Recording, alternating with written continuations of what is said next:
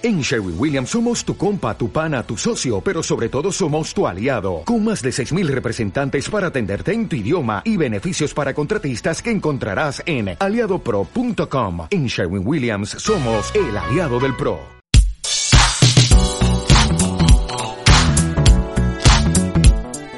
Estás escuchando Laboratorio de Juegos,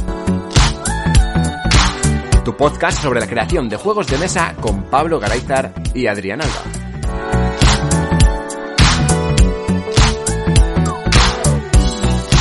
Bienvenidas y bienvenidos a un nuevo programa de Laboratorio de Juegos. Yo soy Adrián Alba y como siempre tenemos al otro lado de la línea a Pablo Garayzar. Hola Pablo. Hola, ¿qué hay? Hoy traemos a una invitada que va a venir a hablarnos de un tema, bueno, vamos a hilar su tema con algo que venimos hablando últimamente bastante en, en el laboratorio. Y es que vamos a hilarlo todo con un concurso. Y tenemos aquí a Sandra Jiménez. Hola Sandra. Hola. Y nos va a venir a hablar de, de su diseño, de su peculiar forma de diseñarlo. Y, y quiero empezar sobre todo por este, esta experiencia que ha tenido en concursos, ya que eh, Sandra tiene un juego llamado Ceos, como lo Ujú. pronunciáis, que justo he llegado cuando lo estabais explicando y Eh, Yo le llamo feos, no sé, o sea, que también es como, como eh, eh, el traductor de Google lo dice, así que tampoco sé Vale. si está muy bien dicho, pero muy bien. Pero, pero estábamos diciendo que es Zeus de, de, de, De dioses. De, de Zeus, de dioses, Ujú. o sea, no, no de, mm, no de Chief eh, Enterprise Officer o eso. Ajá. No es, Vale. no es de, no es de Crypto Bros eh, siendo No, de movidas. no, no, no, no, Es de mitología, ¿no? sí, es la traducción de dioses en, en griego antiguo. Luego ya, bueno, en, en griego, en griego antiguo se escribe con unas letritas muy raras, pero yo lo no. No es de Cristo, de, que, de cómo es, de Crypto Bros, pero es Bros. de... Es de Cristo de- Bros, eso sí. Vale. es de Mystic Gods, vale. Vale. Eh, muy bien. Después de la chorrada esta, pues eh, Sandra, has llegado a este, con este juego has llegado al, a ser finalista en el concurso de Zacatrus y llevamos unos cuantos programas hablando de, de concursos, de diferentes tipos de concursos y demás. Y me gustaría abrir esta entrevista, pues preguntándote eh, por tu experiencia para este, con este, con este concurso. Luego ya hablaremos de cómo diseñaste este juego, que creo que es la parte más interesante, creo, que podremos tratar hoy. Pero por ir un poco con lo anterior, pues me gustaría saber tu experiencia con, con, pues con este concurso que hizo Zacatrus, pues cómo llegaste a él, eh, de dónde te enteraste, cómo accediste y cómo han sido todas las sensaciones hasta llegar a esta fase final de, de llegar con tu juego a ser finalista. O si era también algunos otros ¿Perdón? concursos antes o así. Eh, bueno, pues yo conocí el concurso de Zacatrus un poco como lo he ido conociendo todo a medida que iba haciendo el juego, es decir, por casualidad. Eh, también es verdad que me hice eh, luego, pues al hilo de esto, descu- bueno, descubrí que los anteriores participantes del concurso se habían hecho un perfil de Instagram de su juego, que yo eso no lo había visto en la vida, pero digo, bueno, pues si ellos lo han hecho, pues lo voy a hacer yo también, por si acaso. A lo mejor va bien. Y hice el, hice el, el, perfil de Instagram de- del juego cuando ya estaba un poquito más definido y a raíz de ahí pues fui eh, viendo poco a poco cómo era este mundillo porque hasta entonces yo era jugadora en mi casa con mi pareja y con cuatro amigos que jugamos aquí a nuestros juegos, pero yo no conocía este mundo eh, que he descubierto a medida que, bueno, a medida que iba haciendo el juego no, lo he descubierto en realidad a posteriori, pero bueno, eh, pues un poco, eh, un poco así descubrí el concurso y vi que, eh, bueno, en realidad a todo esto descubrí un poco también las cosas de los juegos de mesa gracias a, a- a Sergio Ortiz, que, me, que fui alguna vez a, ver la representación de su juego de La Morada Maldita que estaba haciendo en el FNAC. Y ahí pues os dije, pues yo tengo una idea de un juego, no sé qué, me dijo, pues hazlo, no sé qué, y ya empezamos a hablar un poquito y fue como el que me plantó la semillita de que podía hacer el juego. Y a raíz de eso también, eh, pues lo que os digo, fui descubriendo las cosas y, y ¿qué os está diciendo? Pues que se me ha perdido. Bueno, pues eso, que, que descubrí las cosas y, y me presenté al concurso cuando ya descubrí que era en agosto. Y poco más. O sea, sí que es verdad que cuando yo estaba haciendo el juego, como, la, como hablaremos después, yo lo hice para, para ser de, para que formase parte de mi TFG. Entonces, uno de los objetivos que yo puse en el TFG era presentarme a un concurso y concretamente al concurso de Zacatrus y así fue. O sea, al menos el objetivo se está cumpliendo, que ya eso pasó. Un apunte TFG, eh, trabajo de fin de grado, ¿verdad? Sí. Vale, sí que hay gente que igual hay algunas siglas que sí que las controla, pero No, estas pues, otras. sí, no. trabajo de fin de grado. Vale, o sea luego- que, que el- eh, lo has liado, lo has ligado a, a un trabajo académico. O sea, no, no ha sido 100% hobby, aunque entiendo que el, el- el- la temática y la metodología del TFG la has podido elegir tú, pero que, que también te ha servido para, para avanzar en tus estudios académicos. Sí, o sea, yo, yo soy, bueno, yo soy diseñadora de profesión de hace muchos años y con la pandemia pues dije, uy, tengo mucho tiempo libre, voy a hacer otro grado universitario y me metí en el fregado de hacer la universidad. Y como estaba eh, hasta la coronilla de estudiar y de hacer todo, porque compaginarlo con un trabajo y con la casa y las cosas es pues eh, complicado, dije, eh, si no hago algo en el TFG que me, que me motive y me guste, me voy a morir del asco. Así, así, así claro. Y fue entonces eso cuando, cuando nació esta semillita de hacer un juego de mesa, que no tiene nada que ver en realidad con lo que yo, con el, de lo que era el grado, porque el grado es creación y diseño digital, y el juego, pues es un juego más físico que, que vamos, que ni pelo, porque es tangible, pero bueno, yo conseguí colarlo, y dije, bueno, sí, porque voy a aplicar las metodologías, que luego hablaremos de eso, supongo, las metodologías del producto digital, no sé qué, a un juego de mesa, y voy a crear un producto. Y bueno, lo conseguí y me lo aceptaron. Porque la parte de diseño, mm, lo que es estética, también la has hecho tú. Sí, sí, el juego es todo mío, desde pues la idea hasta las ilustraciones, cómo pude hacerlas, porque yo de dibujar poco, y todo, pues hasta, bueno, de 0 a 100, por así decirlo, es lo hice yo. O sea que ahí sí que ha habido diseño digital al final. Porque Sí, claro. sea, entiendo que no has tirado de pinceles, ahora No, no, no. A- digitales. ver, no, pero la carrera, por así decirlo, digamos que era más como eh, de experiencia de usuario, que es a lo que yo me dedico, y de Ajá. producto digital. No de. Sí, la parte digital, pues evidentemente un ordenador pues es digital y se utiliza, pero como muchos otros ámbitos eh, de estudio. Sí, sí, sí. Vale, entonces, volviendo un poco a, a lo que fue Zacatrus, tú te presentaste, eh, pues al principio un poco ahí a la brava, entiendo, y ligándolo a, bueno, esto es parte de los objetivos de, de mi trabajo de fin de grado, pero luego, ¿cómo, eh, ¿cómo has vivido un poco la progresión? Porque ha habido varias cribas, ¿no? Que has pasado. O sea, ahora mismo todavía no sabemos si has ganado porque eh, estamos grabando en enero y esto me parece que se resuelve en marzo. Entonces estás entre las eh, cinco propuestas finalistas, creo que es, Sí. y, y ahí supongo que habrá habido un proceso de cribado importante y bueno, si nos lo puedes contar, creo que seguro que es interesante para la audiencia. Eh, sí, pues eh, al principio, eh, según nos dijeron, si no me equivoco, se presentaron más o menos unas 300 personas o 200 muy largas. Y yo me presenté ahí, pues como todo el mundo, con la ilusión de voy a ver, voy a probar una cosa más, porque me presenté al concurso de, de Berkami de las DAO y ahí no pasé y dije, bueno, pues no he pasado, no pasa nada, me presento a este a ver qué tal.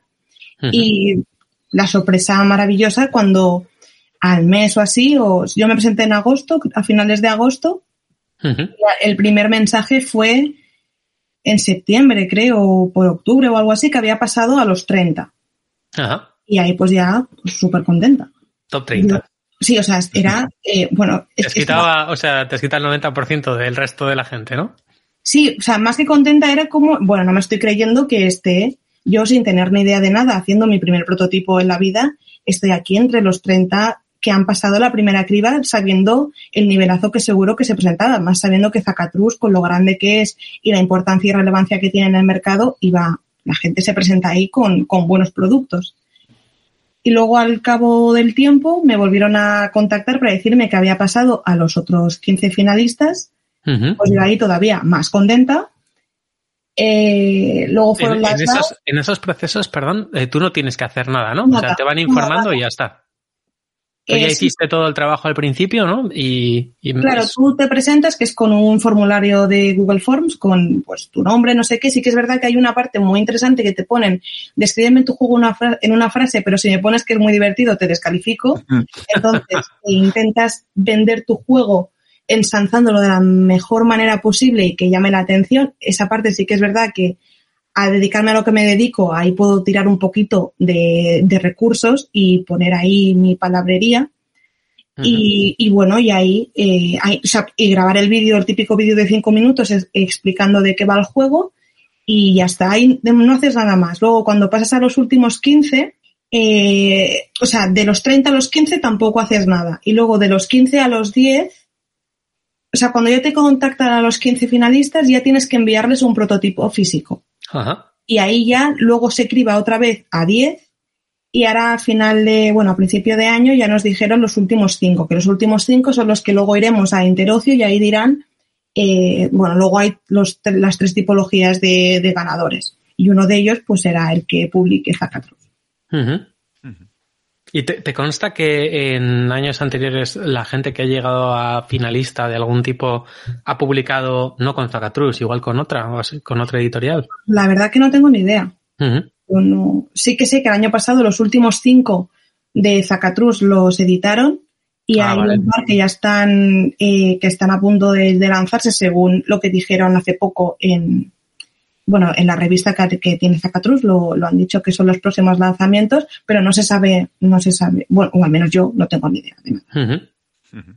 Vale, porque eso también muchas veces pasa, que yo lo he visto sobre todo en finalistas del concurso de Berkami DAO, que de repente pues eh, lo pilla una editorial y, y, lo ponen como sello, en plan de, bueno, eh, nosotros no organizamos el concurso ni nada, pero que sepas que, que este, este juego pues ha llegado a, al, al top 10 de, de Berkami DAO o, bueno, en tu caso sería de, de Zacatrus. Aunque si, no, no, sabemos qué es lo que va a pasar, pero si por lo que sea eh, te quedaras en ese top 5, que ya es una pasada, uh -huh. pues eh, yo creo que hay editoriales que, que también están buscando entre, entre los finalistas o la gente que ha tenido eh, pues una buena posición en esos concursos porque sí que es verdad que eh, una vez que ya lo reduces de 300 o casi 300 a, a 5 ahí ya son criterios muy personales para elegir porque muchas veces cada juego es de su padre y de su madre y no, claro. no compiten en la misma categoría entonces eh, tu juego en concreto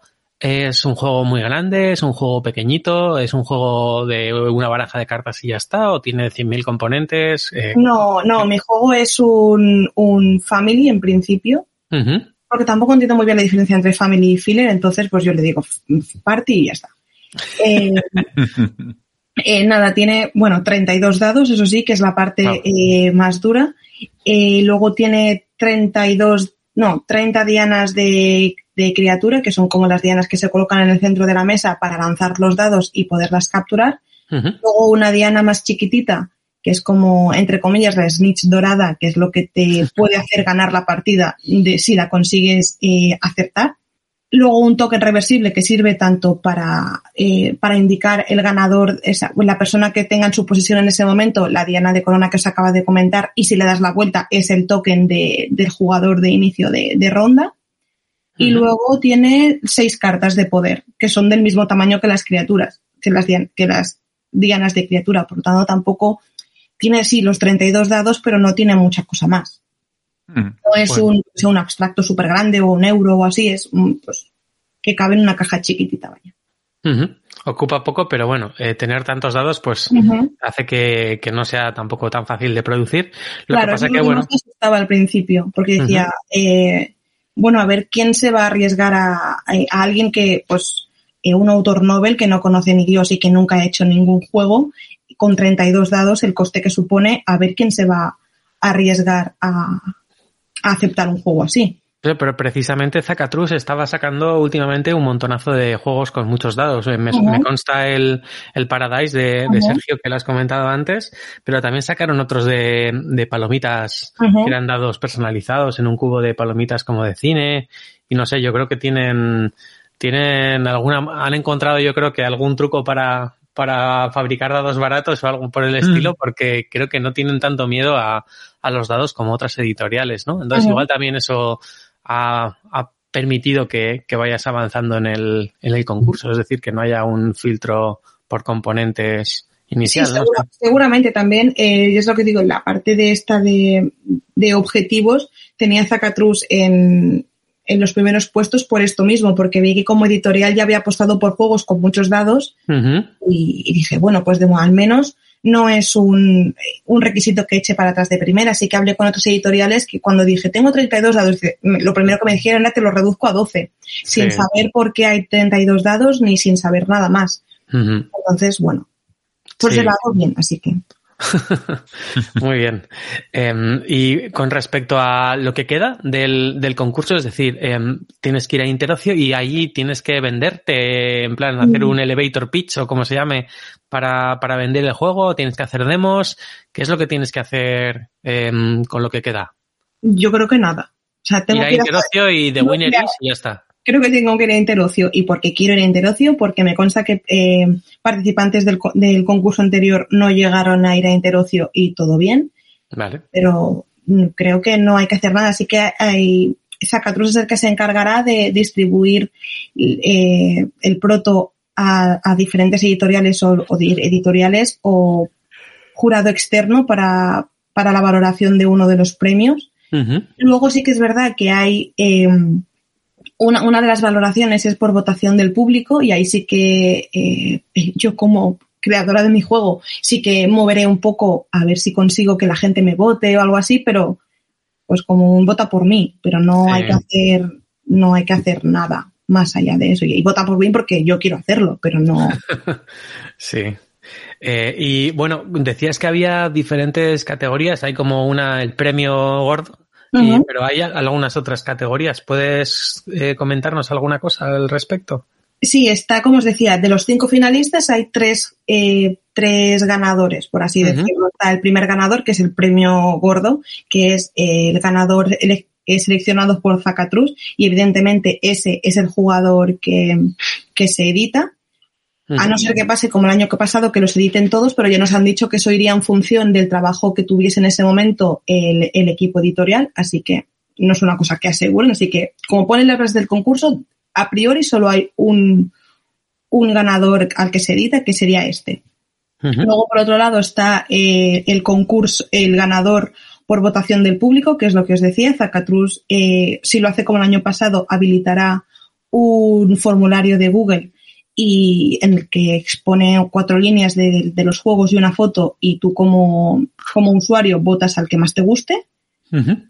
Y el más votado pues se lleva el, el premio de, del público. Votado, el premio del público y luego está el premio del jurado externo.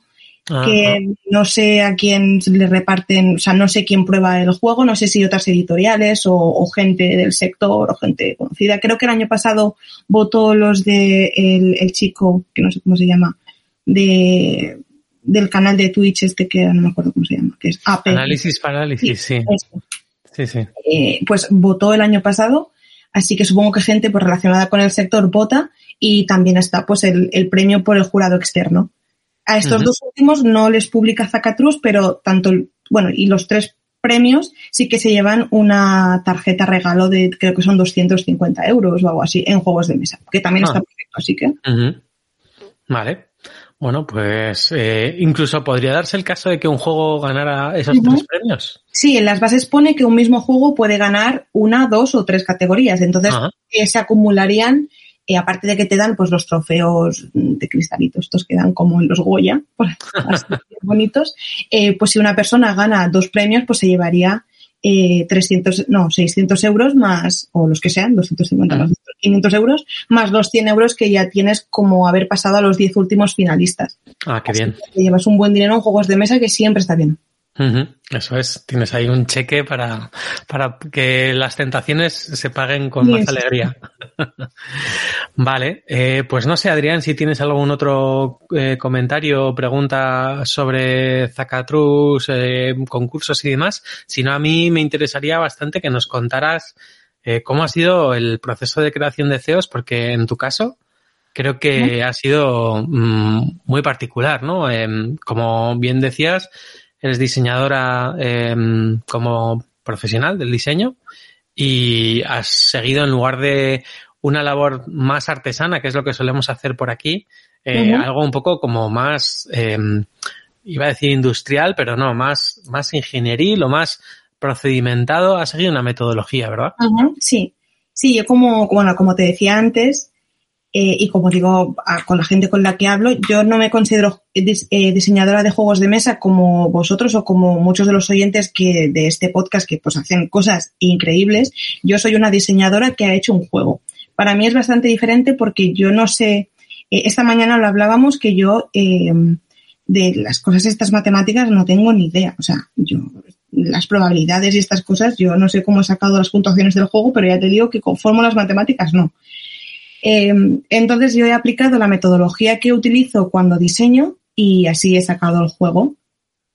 Y como también lo que te decía antes, como lo, eh, como lo quise utilizar para nutrir mi, mi, proyecto de final de grado y no morirme en el intento, pues eh, hice algo con lo que con lo que disfrutas. Entonces, pues, ¿qué, ¿qué, es con lo que más disfruto? Ok, con escape rooms y con juegos de mesa. Un escape room, evidentemente, no puedo hacerlo. Pues vamos a juegos de mesa, que es algo más chiquitito y yo puedo hacer y, así fue. Eh, pues como en todo trabajo o como en todo producto digital que hago en mi día a día en mi trabajo, pues empieza con, una definición del proyecto, una pequeña pues de lo que vas a hacer. Ahí yo definí, pues quiero hacer un juego de mesa que sirva para, o sea, que englobe a la mayor cantidad de gente posible y con la que puedas, con la que se pueda reunir tanto el sobrino de seis años como la abuela de 70 y que los que pueda jugar cualquier persona sin que le guste mucho los juegos de mesa, porque es una necesidad que yo tenía en mi grupo de amigos, que de ahí surgió un poco la idea, eh, la idea inicial eh, de CEOs, que al principio no era CEO, simplemente eran unos, papeles con unos animalitos y unos dados que tirábamos en, en, las casas rurales mientras íbamos un poco bebiendo eh, agua con gas. y ahí fue evolucionando, a través de esta definición, fue evolucionando, se hizo una investigación en la que se, se estudió de todo, tanto el contexto histórico de los juegos de mesa, esto por petición de mi tutora, que es lo que lo único, el único aporte a, este TFG. Eh, eh, a ella le gustaba mucho eh, todo, todo la papelería y toda la literatura, entonces tuve que, que, estudiar mucho sobre los juegos antiguos y cómo hemos llegado hasta ahora. También eh, hice una investigación sobre el contexto actual de los juegos de mesa, cuál es la implicación que tiene en la sociedad, cómo han aumentado, sobre todo a, partir de la pandemia, y, cómo la gente los introduce en su día a día y, por ejemplo, también las vertientes que tienen en educación, por ejemplo. Todo eso también lo, investigué y lo documenté para el TCG. Serían más como antecedentes antes del diseño, así. Exacto, sí. antes, de, antes de diseñar, primero tienes que pues investigar y ver lo que hay en el mercado y cómo se hace, para ver tanto si tu producto, eh, en, mi día a día, pues como un producto digital, una aplicación o lo que fuese, pero en este caso, pues un juego de mesa. Si un juego, si los juegos de mesa, pues tienen el impacto que querría tener, o si consideraría que un producto como el que yo quiero hacer encaja en el, en el contexto actual y, todo esto. Entonces, luego, eh, dejando de lado este contexto actual e histórico, llegó la fase del benchmark, que un benchmark es básicamente estudiar la competencia, por así decirlo, ver lo que se ha hecho parecido en el mercado y estudiar tanto las partes que, o sea, analizar, perdona, tanto las partes que te pueden beneficiar como las partes que crees que no funcionan y reusar en tu proyecto. Y aquí, pues, eh, hice un benchmark desde la perspectiva de juegos familiares, juegos que incorporaran la mecánica de flicking, que era la que yo quería, eh, la que yo quería que predominase en mi, en mi, en mi prototipo. Y eh, por eh, la otra vertiente creo que eran los juegos familiares, que eso no sé si lo he dicho, pero pues ahí también está. ¿Esto del benchmark tiene algo que ver con las matrices DAF o así o, no tanto? bueno, el DAFO lo haces después de hacer el benchmark. Ajá, vale. Eh, digamos que el DAFO, que son las debilidades, las oportunidades, las dificultades y las oportunidades de tu negocio o producto, las, las extraes a través de hacer el benchmark. Es como el resultado. Exacto, esto es el resultado de este análisis, que también lo tuve que hacer en, en para, para este TFG. Entonces, luego también, eh, como parte de la investigación, eh, hice encuestas, encuestas de, bueno, a través de Google Forms, donde miré qué, temáticas eran las que más gustaba a, la gente potencialmente usuaria de mi juego, si, si les resultaban eh, relevantes o no las, las, las temáticas, si, si, les importaba mucho el azar en los juegos, por ejemplo, si, si era un aspecto que haría rehusar el juego. Eh, si yo qué sé, pues preguntas tipo si solían llevar, o sea, si eran asiduos a llevar juegos de mesa a las reuniones familiares, si jugaban con familiares, con amigos, con personas desconocidas, etcétera. Entonces, para conocer un poco el público objetivo al que me, al que me dirigía. Eh, la muestra para esas em, encuestas, ¿de, dónde las sacabas? Eh, ¿Tirabas de compañeros, de conocidos, de gente que Publiqué, publiqué eh, el link de la encuesta en el perfil de, Instagram de CEOs y creo que también lo puse en el, en el grupo del Lab, si no recuerdo mal. Entonces ahí, claro, tuve, creo que fueron 214 respuestas. Fue una muestra bastante grande con la que me permitió eh, obtener unos datos relevantes que poder aplicar. Vale. Eh, a partir de esa encuesta, entonces, definías un poco cuál era tu público objetivo o era algo que ya tenías más o menos claro a priori? Sí, o sea, la encuesta la, la enfoqué teniendo más o menos claro cuál era el público objetivo, pero las encuestas servían para acabar de definir estas hipótesis y acabar de definir el público objetivo y hacer luego la ficha de protopersona, que la ficha de protopersona es otra de las eh, metodologías o, sí, metodologías que se utilizan en, en el, en el diseño de producto digital que yo aplique también a este producto de, juego de mesa.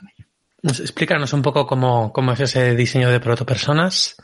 Eh, pues básicamente escoges eh, eh, un nombre ficticio de una persona, una fotografía que pueda englobar a aquella persona que, o sea, sería como Sería como, una ficha de personaje, más o menos. Es, como hacer una, ficha de personaje del típico juego de rol o lo que sea. Juego de rol, pero em, enfocándolo mucho sí, a, una persona, de verdad. Como si todo lo que tú tienes en tu imaginario lo, lo, lo, enfocaras en una ficha y te pudieras dirigir a él directamente.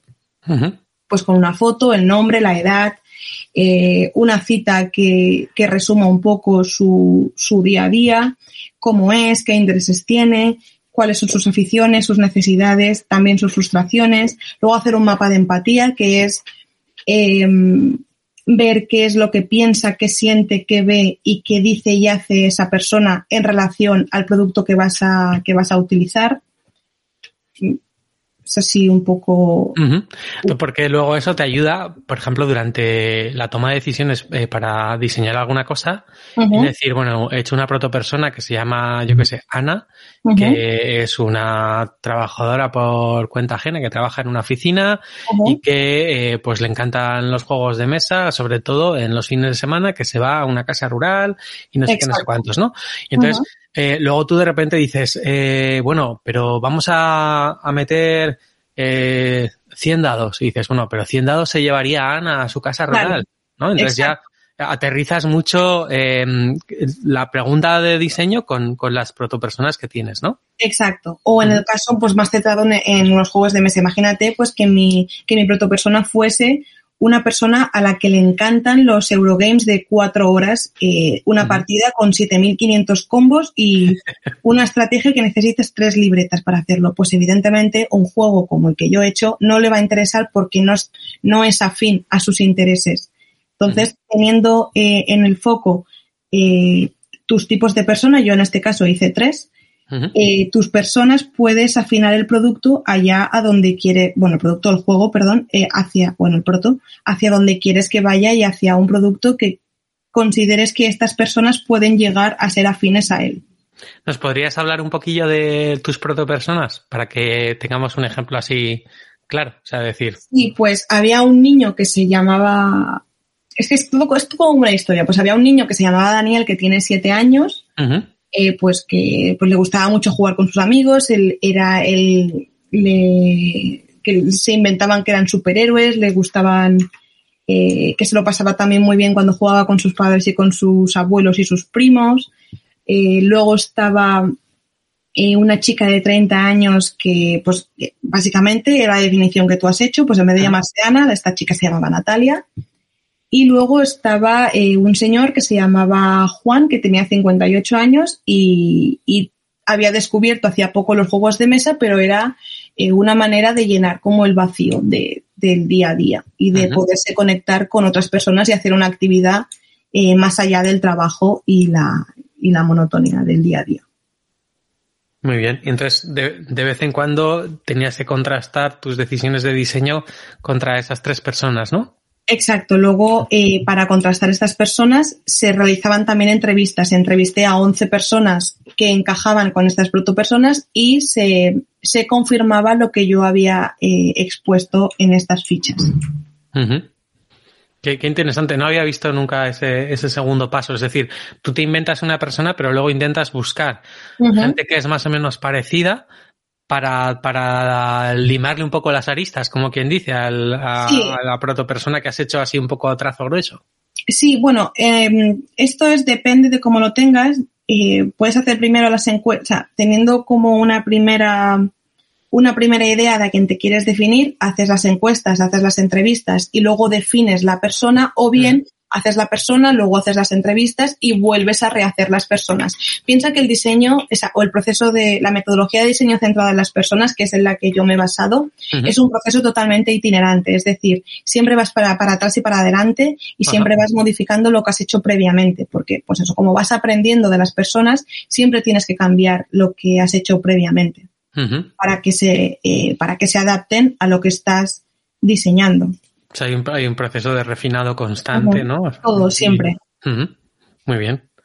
Vale, y una vez que tenemos las protopersonas, entonces luego que ¿a dónde vamos? Pues ahí vamos a la parte interesante que es ya nos dejamos de tanta palabrería y tanta cosa pseudo aburrida y nos metemos a la chicha. O sea, nos, ya nos metemos a definir exactamente eh, qué es lo que puede aportar el proto que queremos hacer al, al mercado, qué es lo que, lo que nos podría llegar a diferenciar, qué es las, qué, man, eh, mancan, eh, qué hay, qué, qué hueco, por así decirlo, hay en el mercado que se puede uno asomar la patita, que aunque es bastante complicado porque ya sabemos todos que el juego de los, el mundo de los juegos de mesa es ampliamente extenso, pero, pero bueno, pues ver un poco en qué nos podemos diferenciar y qué podemos hacer eh, diferente, valga la redundancia. Luego ya, pues también se hace, eh, después de hacer el DAFO, que es lo que tú habías comentado antes, se hace un análisis CAME, que básicamente es eh, darle la vuelta al análisis DAFO, es decir, eh, corregir esas debilidades, afrontar las amenazas, mantener las fortalezas y explorar las oportunidades. O sea, es como, es como la pieza que encaja con el DAFO. Es la segunda derivada del DAFO, ¿no? De... Exactamente. -huh. Y a raíz del DAFO y del CAMES se extrae la estrategia.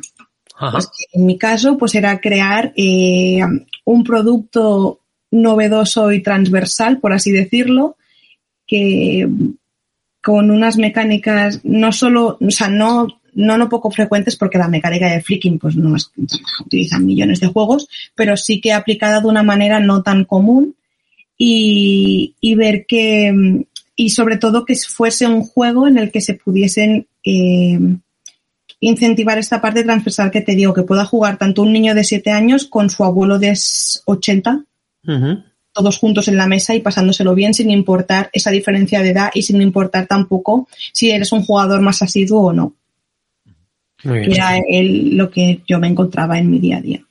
¿Nos podrías hablar un poco de la mecánica? De que, que es, eh, cómo, ¿Cómo has adaptado ese flicking para que sea un poco diferente a lo que ya existe? Sí, pues eh, básicamente se utilizan tantos dados, 32, porque cada uno de los jugadores que llega eh, son, es de, de 2 a 8 jugadores eh, feos. Cada uno elige cuatro dados de un mismo color, amontona los dados eh, formando una torre y balanzando. O sea, balanzando desde el primero, por así decirlo, desde, desde, el más arriba hasta el último que está en la base, uh -huh. por, por, orden de turno. Y es una cosa que, eh, pese a que, como decía, la mecánica de flicking está muy instaurada en, en muchísimos juegos, esta aplicación de la mecánica no está tan, tan vista como, como... Claro, porque tú lanzas el dado desde arriba de la torre, ¿no? Exacto. Tener eso, los dados apilados. Uh -huh. Uh -huh. Y luego Y hacen luego, falta pues- los 32 porque tú puedes desplazar los dados de otras personas tirando el tuyo. Sí, o sea, tú, claro, tienen que ser de diferente color porque importa tú qué es, cuál es tu dado, porque luego tienes eh, las dianas de, de criatura que comentaba anteriormente, las colocamos en el centro de la mesa y es como para que los podáis imaginar como una petanca, más o menos. Tú tienes las, depende del número de los números de jugadores, se colocan más o menos dianas en el centro de la mesa, colocados como los jugadores quieran, si los quieren en círculo, eh, formando un grito, como quieran, y se van lanzando dados por orden de turno a estas criaturas. Si caes en el centro de la criatura, pues la capturas directamente. Y si no, pues se van quedando los dados en, en la mesa. Y durante la partida yo siempre digo que los dados están vivos, entre comillas, porque tú pones un dado, me invento, en la esquina de, de Cerbero, pero a lo mejor luego vienes tú con tu dado y con tu lanzamiento y mi dado me lo, me lo tiras fuera de la mesa. O haces que con tu dado caiga mi dado en la criatura y entonces me la llevo yo gracias a ti. O sea, es un juego en el que los entreturnos eh, hay entreturnos porque no te tocan a ti, pero siempre tienes que estar atento a lo que pasa durante la partida porque en la partida pasan cosas con tus dados. Y eso para los niños, por ejemplo, cuando lo estuve testeando con niños, vi que era una cosa que, que funcionaba muy bien porque hacía que los niños no perdiesen el, el interés en el juego. Muy bien. ¿Y el tema de que sean dados? O sea, ¿el valor del dado se utiliza para algo? Eh, sí, el valor del dado se utiliza si, eh, a ver, que me explico. La, cap- la- cuando no te llevas la diana directamente, Ujú. que ya se han acabado toda, toda la primera fase de lanzamiento, empieza, empieza la fase de captura. Entonces, las personas que estén, que tengan el, el número más alto en, el, en, la, en la criatura, o sea, en, en la diana, se lo llevan. Por ejemplo, si yo soy el jugador lila y tengo un 5 y tú eres el jugador verde y tienes un 2, pues yo me la llevo, aunque tú estés más cerca del centro. Ajá. Pero como yo tengo un valor superior en el dado, me lo llevo yo. Pero en cambio, si tenemos la misma distancia hacia el centro, se lo lleva la persona. No, mentira. Si tenemos el mismo número de dados, se lo lleva la persona que esté más cerca del centro. Y luego también el valor de los dados sirve porque durante la partida, eh, si en algún momento tienes dos dados sobre la mesa que tengan el mismo número, puedes recuperar uno de los dados y volverlo a lanzar. Entonces, en vez de tener cuatro lanzamientos, tendrías cinco. Ah, vale. Y así tienes pues más posibilidades de, de capturar criaturas, que de eso se trata. Y a la, a la hora de hacer flicking entiendo que eh, es mucho más fácil que él cambie el valor del dado cuando tiras el primero de la torre que cuando tiras el último, que supongo que deslizará y ya está, ¿no? Sí, el último eh, está eh, cuando ya llevas jugadas unas cuantas partidas, como por ejemplo yo que llevo unas muchas cuantas, eh, adquieres ya la, la técnica de la, de la granota, de la, ran- de la ranita, como yo digo, porque le das como eh, a una esquina del dado, es que así de voz no sé cómo explicarlo, pero Sí, para que salte. Exacto, salta el dado. Y es todavía más divertido porque puedes hacer, porque muchas veces la gente, para fastidiarte, porque el juego también tiene su punto de fastidio, que siempre está Interacción negativa ahí a tope. Exacto. Eh, muchas veces la gente, como te, te pueden robar las criaturas, la gente va a por tus criaturas también para robártelas. Y muchas veces los dados se caen en medio de tu camino y te molestan para lanzar. Entonces, si lanzas así, haciendo la granota, eh, puedes saltar y puedes saltar ese dado que te molesta. Hay, hay técnica ahí, ¿eh? Eso práctica, ¿no? Tiene práctica, tiene práctica. Vale, muy bien. Eh, nos habíamos quedado, eh, pues eso, definiendo lo que es más característico, más especial de tu, de tu juego después de haber hecho esos análisis. Y luego, eh, ¿cómo, ¿cómo continúa la, la metodología que has seguido? Es decir, hay un proceso en espiral de eh, hago una primera propuesta, la testeo, la corrijo, la vuelvo a probar y así, o cómo, cómo has seguido los siguientes pasos? Pues sí, o sea, al principio siempre hay una, una, bueno, pues como, supongo que como lo hacéis vosotros al final, o sea, como vosotros, pues como todo el mundo, supongo que hará los juegos, primero eh, hay mucho papel y mucho boli, o lápiz, o lo que quieras utilizar, eh, vas haciendo pruebas, lo vas testeando primero contigo y con la gente con la que consigas eh, engañarles para que prueben tu prototipo todo el rato, eh, lo vas probando Luego hice eh, unas pequeñas dianas con unos animalitos, con unas ilustraciones que cogí de internet para que sean un poquito más bonitas, porque al final, eh, por mucho que los protos no tengan que vestir, si es algo bonito llama más la atención y más si lo vas a probar con niños, les pues es un poco más, eh, más atractivo para ellos. Y luego pues fui probando, fui haciendo primero dianas, luego vi eh, mirando pues los tamaños de las dianas, probando con unas, probando con otras. Eh, no sabría decirte mucho más. O sea, básicamente el resumen es testeo, testeo, testeo y más testeo. Y si te aburres, pues testeas más todavía. ¿Y cuándo, cuando llegas a, estar contenta con, con, el último testeo? ¿Que ¿Hay algún momento ajá de decir, ya lo tengo o siempre que cabe un testeo más?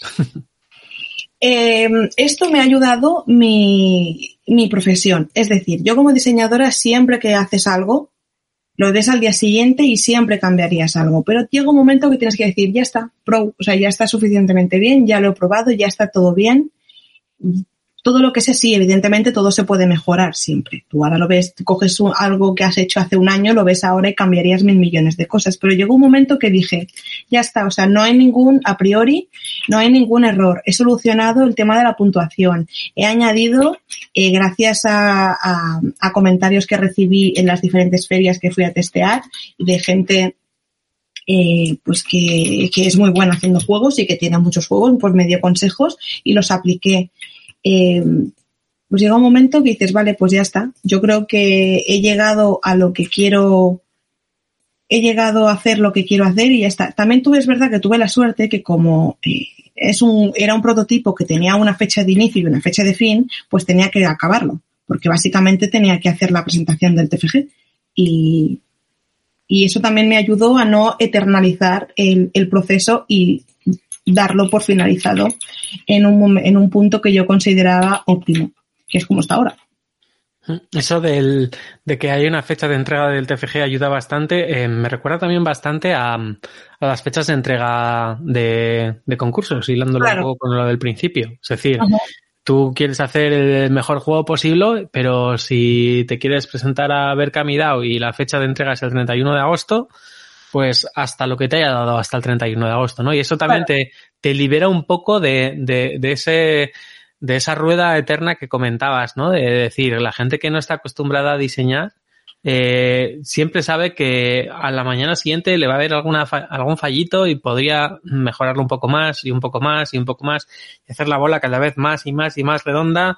Eh, la ha conseguido pulir como una bola de billar y aún así eh, le encuentras impurezas y puedes seguir haciéndolo, pero hay, eh, como, como tú bien dices, que desarrollar esa, ese músculo de decir, bueno, eh, está suficientemente bien. Así que eh, vamos para adelante con esto porque si no, eh, pues no, no terminaríamos nunca, ¿no?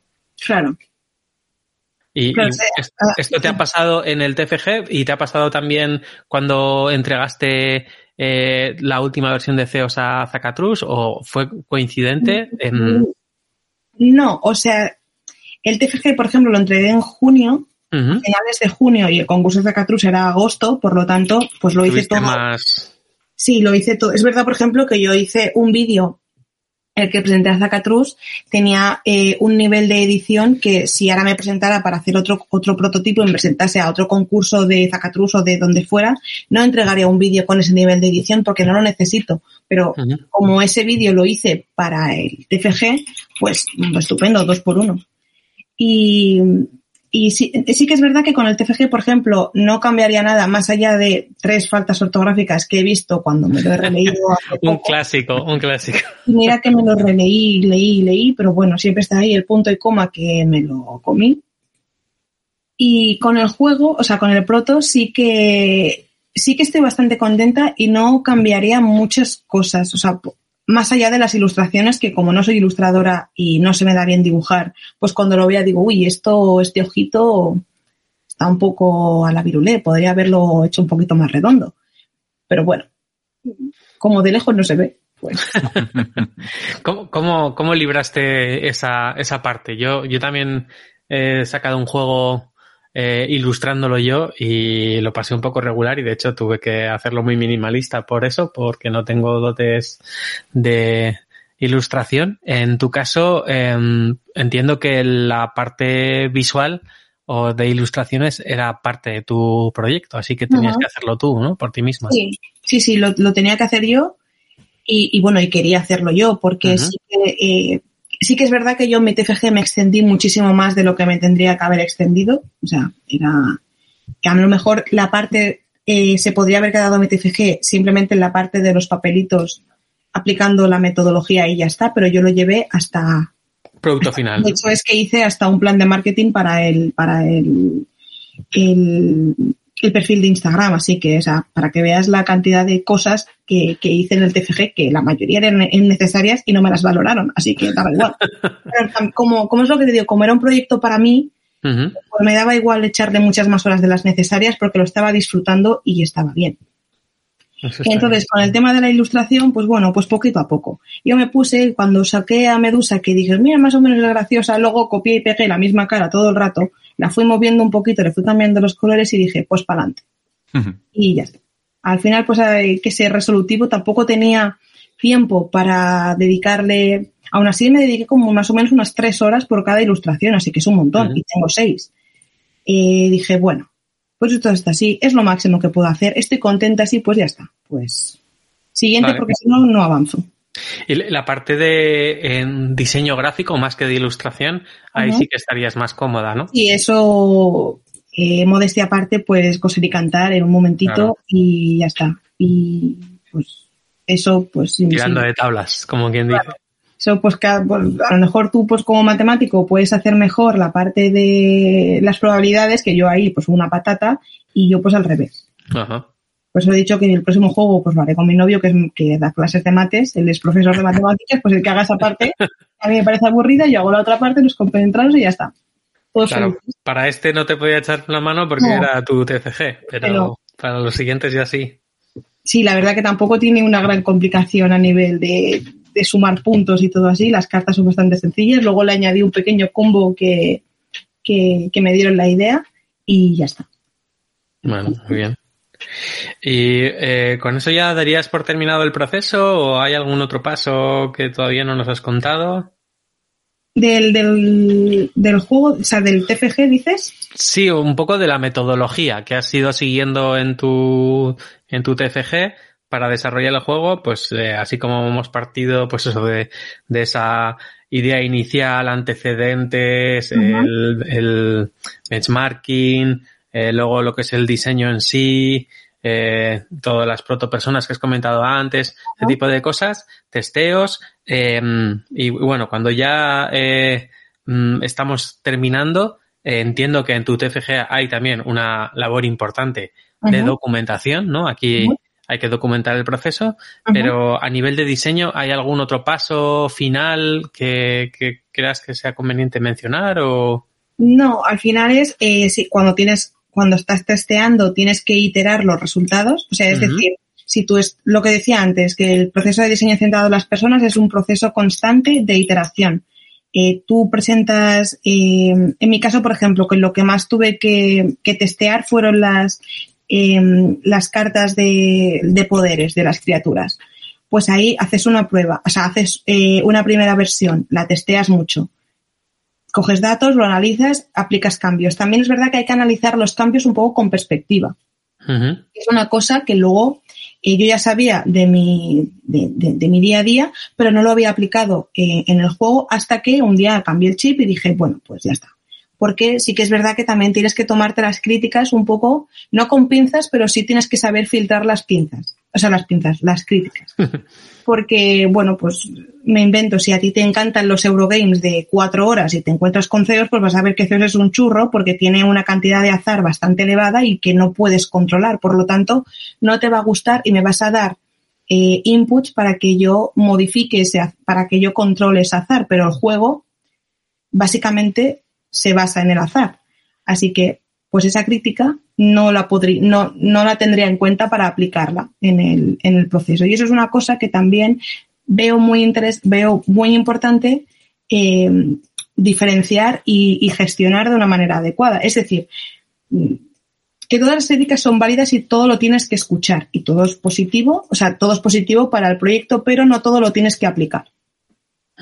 Como Escuchamos todo, apuntamos todo, hacemos caso de la mitad, ¿no? bueno, de la mitad o, menos. o menos, o como sea, pero pues aplicar unos cambios con raciocinio en base a lo que tú quieres, o sea, en base al objetivo al que tú quieres llegar. Porque si aplicas muchos cambios pero te desdibujas ese camino, pues no sirve de nada los cambios. porque estás haciendo un producto diferente al que querías eh, hacer en un principio. Mm, aparte que si aplicas todos a la vez, pues eh, no entiendes bien cómo están interactuando unos con otros. Tienes que ir por partes. poquito a poco. A veces hacer un test A-B, o sea, un test A-B es hacer lo mismo en dos, con dos grupos diferentes o con el mismo grupo, simplemente cambiando una cosa eh, o un elemento y ver cómo se cómo interactúan con ese nuevo cambio y ver cuál de los dos, cuál de las dos opciones se acoge con más, eh, se acoge mejor y entonces pues aplicar una en vez de la otra. ¿Y has hecho test A-B para, para tu juego? O sea, ¿algún ejemplo que nos puedas contar? Em, las, con las cartas de poder, lo que te digo que es, hice muchos, hice muchos testeos. Uno de ellos fue em, que este lo testé en, porque uno de una de las cosas que hice fue durante dos semanas cada tarde, durante tres horas cada tarde, ir a una escuela de donde yo vivo que dan clases de, repaso después del colegio. Y hay niños desde seis años hasta 18, desde, o sea, desde primero de primaria hasta bachillerato. Y con esos niños iba con grupos y testeábamos durante toda la tarde con diferentes grupos. Entonces, eh, con estos niños, la verdad que tuve mucha suerte porque pude mm, pude ir eh, aplicando los cambios y ir iterando el diseño prácticamente al momento, porque veía un cambio, o sea, veía algo que podía cambiar, lo aplicaba por la noche y al día siguiente ya estaba listo para, para testearlo.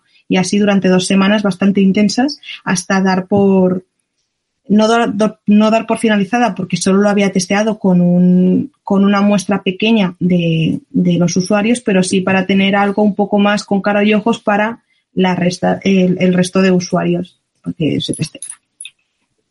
Muy bien.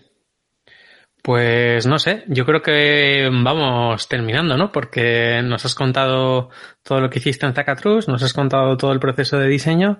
Em, ¿Alguna otra así anécdota o cosilla peculiar que nos puedas contar de CEOs? Eh, no, poco, poco me bueno que se quedaron en el tintero cosas eh, que a mí me gustaban mucho, por ejemplo, el dado de criatura, que era un dado en el que cada una de las caras había una criatura y eso pues, aunque me daba pena, al final tuve que, tuve que desechar este, este dado por, por, por varios motivos, principalmente por tema de, de, de, usabilidad en el, en el ah, juego y luego también porque esto luego iba a incrementar el precio del juego enormemente. Entonces, pues también pues tienes que ir dejando en el camino cosas que te gustan, pero bueno, pues no pasa tengo ahí mi dadito hecho en madera, eh, aquí guardados con mucho cariño y ya está. ¿Cómo, lo hiciste? ¿Lo hiciste con grabadora láser o algo así? no, no, me compré unas, unas, unas, cuentas de, del bazar para hacer un collar. Eran unas, unas cuentas de, bueno, en forma de dado de madera. Luego imprimí los, bueno, medí cada uno de los lados, imprimí una tira con cada uno de las criaturitas y luego recortando y cola blanca y ya está. O sea, muy, muy Sí, sí. Qué bien. vale, pues yo creo que más o menos ya estaría, ¿no? ¿Tú tienes algún comentario así en el tintero también, Adrián? Sí, yo quería hacerle una preguntilla, porque ha comentado antes, hace al principio del programa o así, ha comentado que hizo cuenta de Instagram para el juego. Así que, Sandra, me gustaría que me contaras tu experiencia con la cuenta de Instagram y el juego, porque a priori em, desde mi punto de vista es algo que no es como, no, no, me convence del todo, ¿no? Y entonces nunca lo he llegado a probar. Y, eh, claro, pues me, y creo que tampoco hemos tenido a nadie aquí que nos hablara de, ello. Entonces, pues si nos puedes hablar un poco de la experiencia eh, en las redes con una cuenta concreta hecha para el juego, pues estaría súper bien. Pues muy positiva, la verdad. Yo, eh, yo en mi día a día las redes sociales las utilizo para nada, para ver los típicos influencers que me dan descuentos de cosas. Y pues eso, mi perfil de Instagram creo que tengo 150 seguidores o algo así, la mayoría son amigos y familias y gente que pues con la interactúas. Y me creé el perfil de el, a, principios de marzo del año pasado, me creé el perfil y ahora mismo creo que tengo 700, 715 o algo así, o sea, un poquito más de 700 seguidores. Y muy contenta porque me permite conocer a gente. Es decir, he conocido bueno, el, grupo de la, por ejemplo, lo conocí gracias a una persona que conocí por Instagram que me dijo que había un grupo y me metí.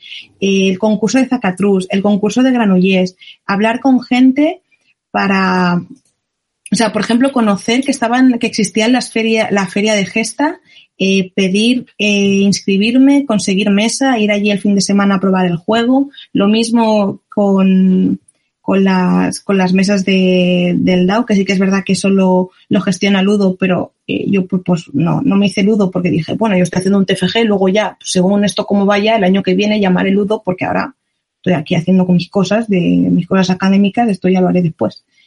Y, y, conocer muchas cosas y sobre todo mucha gente. Y sí que noto muchísimo cariño con, hacia el juego y es muy satisfactorio ver cómo la gente quiere probarlo y eso está bien porque dices, bueno, pues a lo mejor estoy haciendo algo que llama la atención a la gente.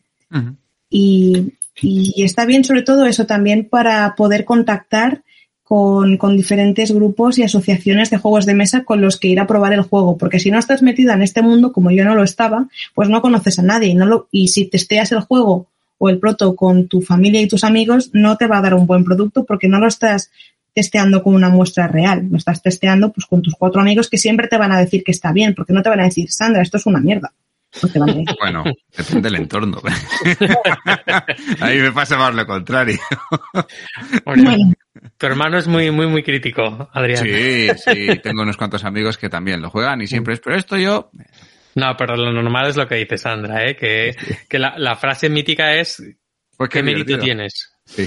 Claro, entonces no te sirve de nada. Mm. Porque si todo el mundo te dice que bien lo haces, no te sirve, porque no lo estás haciendo bien. Y es normal que no lo estés haciendo bien. Tendrás que encontrar los cambios para poder mejorar. Pero si nadie te los dice, pues no mm. puedes mejorar. Y así que sí, y luego pues muy contenta con la cuenta porque es lo que te digo, te permite conocer a gente y está bien, pues yo estoy ahí entretenida con mi Instagram, mis cosas, hago mis tonterías de mis stories, estoy ahí, me quita mucho tiempo, la verdad. y, pero bueno, Hombre, ahí quien lo sabe hacer súper bien es precisamente Sergio Ortiz, ¿no? O sea, es, es quien más trabaja la parte de vamos a hacer un, una cuenta por juego y vamos a mimar mucho la cuenta de cada juego. Y claro, eh, pues se diluye un poco su, su personalidad, como quien dice, porque hay mucha gente que no sabe que es el, el autor de juegos tan conocidos como los que hemos mencionado, pero sus juegos sí que se conocen un montón, o sea, La Morada Maldita o Paradise o otros juegos que tiene desplumados, por ejemplo, pues eh, en redes son muy potentes, porque él lo que ha primado es, en lugar de esto que nos dicen los coaches e influencers y demás, de cuida tu marca personal, eh, no, lo que ha cuidado son las marcas que ha ido creando eh, cada vez que ha hecho un juego, ¿no? Entonces, bueno, pues es una eh, doble vertiente. Eh, si, te intentas vender como persona que crea juegos, pues vas a tener que diluir un poco eh, pues tu canal de comunicación entre todos los juegos que tienes y eso va a reforzar tu marca personal, pero mm, quizá no la de los juegos y al revés, ¿no? Si, si te enfocas en, en cada uno de los juegos vas a tener muchísimo trabajo, eso sí, eh, pero, pero cada juego puede que brille eh, bastante en redes. Claro, eso es lo que forma parte también de lo que comentábamos al principio de la investigación, de las oportunidades, ver lo que hace, bueno, y también del benchmark, ver lo que hace otra gente, cómo lo hace, por qué lo hace, si le está dando resultados, si no, pues como vi del año pasado que el ganador es de Shooting Prado, también tienen, tenían una cuenta de, para el juego. Dije, bueno, pues estos han ganado, si este, si este chico ha ganado y tiene una cuenta del juego, pues mi objetivo es ganar el concurso, como cualquier persona que se presenta a un concurso, pues su objetivo es ganarlo, el mío era ese, pues vamos a, si a esta persona le ha funcionado, pues voy a hacerlo yo también. y, y así estamos. Claro, o sea, es mm, vamos a copiar las buenas prácticas, ¿no? Claro, o sea, al final todo está inventado. Pues dices, si a él le ha funcionado, pues a mí, ¿por qué no? También es verdad pues que tienes que dedicarle eh, cierto cariño, tienes que tener una planificación, es lo que te, os decía antes de, de un de, de, de, un, de un plan de marketing, pues qué, qué publico y en qué momento.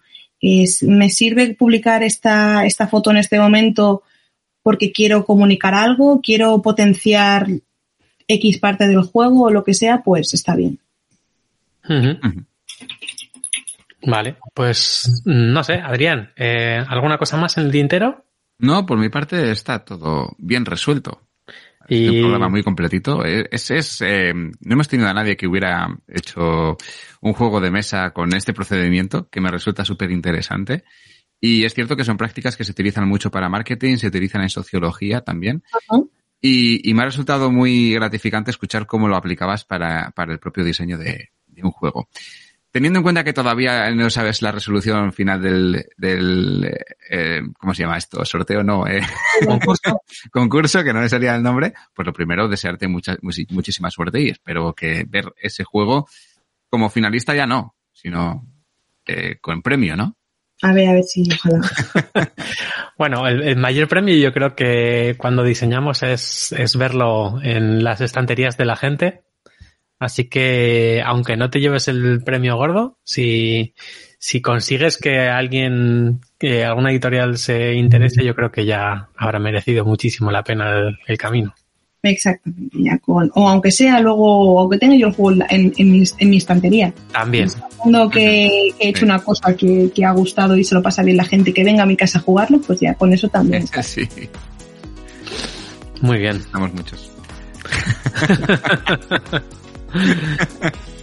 Está muy bien eso. Yo también soy partidario de, de hacer un producto y, oye, que no sale al, a, la, a, la, venta, siempre lo vas a tener ahí, es algo que has creado y que está haciendo feliz a muchos. Uh -huh. Pues si no tenéis ninguna cosa más que añadir, finalizamos aquí el programa de hoy. Muy bien. Muchas gracias. Muchas gracias, Sandra, por venir, por pasarte y contarnos todo tu proceso. A vosotros por invitarme. Y ya nos enteraremos hasta dónde llega uh -huh. este CEOS. No el CEO que decían antes, sino el, el CEOS de dioses. Que... dioses. Eso es. Y a la audiencia, como siempre, nos vemos en el próximo programa de Laboratorio de Juegos. Hasta luego. Adiós. Adiós. Puedes seguirnos en las redes sociales, Instagram y Twitter, laboratorio barra baja POD. También puedes escucharnos en YouTube, Evox, Spotify y Google Podcast. Laboratorio de Juegos.